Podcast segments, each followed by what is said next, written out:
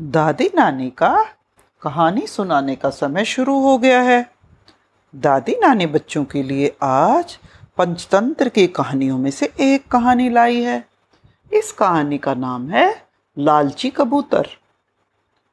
जंगल में एक बहुत बड़ा पेड़ था। उस पर दिन भर पक्षी बैठा करते थे।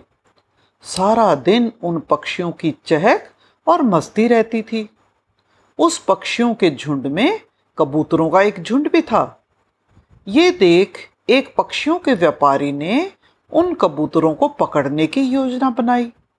एक दिन जब सारे पक्षी आसमान में उड़ रहे थे, तब उस व्यापारी ने उस पेड़ के नीचे एक जाल बिछा दिया और उस पर खूब सारे चावल के दाने बिखरा दिए। ये सब करके वो एक पेड़ के पीछे छुप गया। और कबूतरों के आने का इंतज़ार करने लगा। कुछ देर के बाद कबूतर आए और पेड़ पर बैठ गए।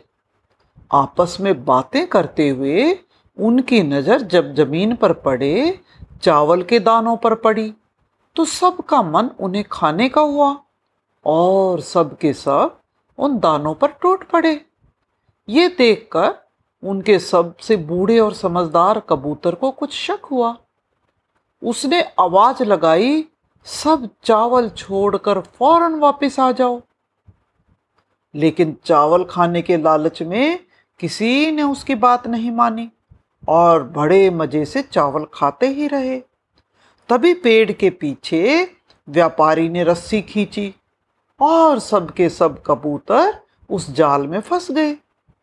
व्यापारी खड़ा हंसने लगा।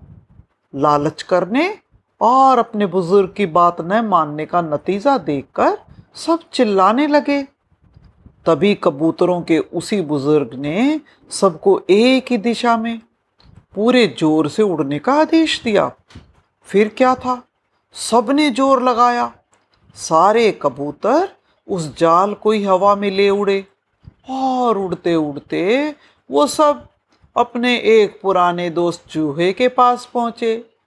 चूहे ने उस जाल को अपने दांतों से काटकर सब कबूतरों को आज़ाद करवा दिया। तो बच्चों, तभी तो कहते हैं, लालच बुरी भला है। अपने से बड़ों की बात ना मानना कोई अच्छी बात नहीं होती। अगर कबूतरों ने अपने बड़े की बात मानी होती तो वो जाल में ना फंसते। तो इसीलिए सबने बड़ों की बात माननी चाहिए। तो बच्चों आज की कहानी यहीं ख़त्म होती है।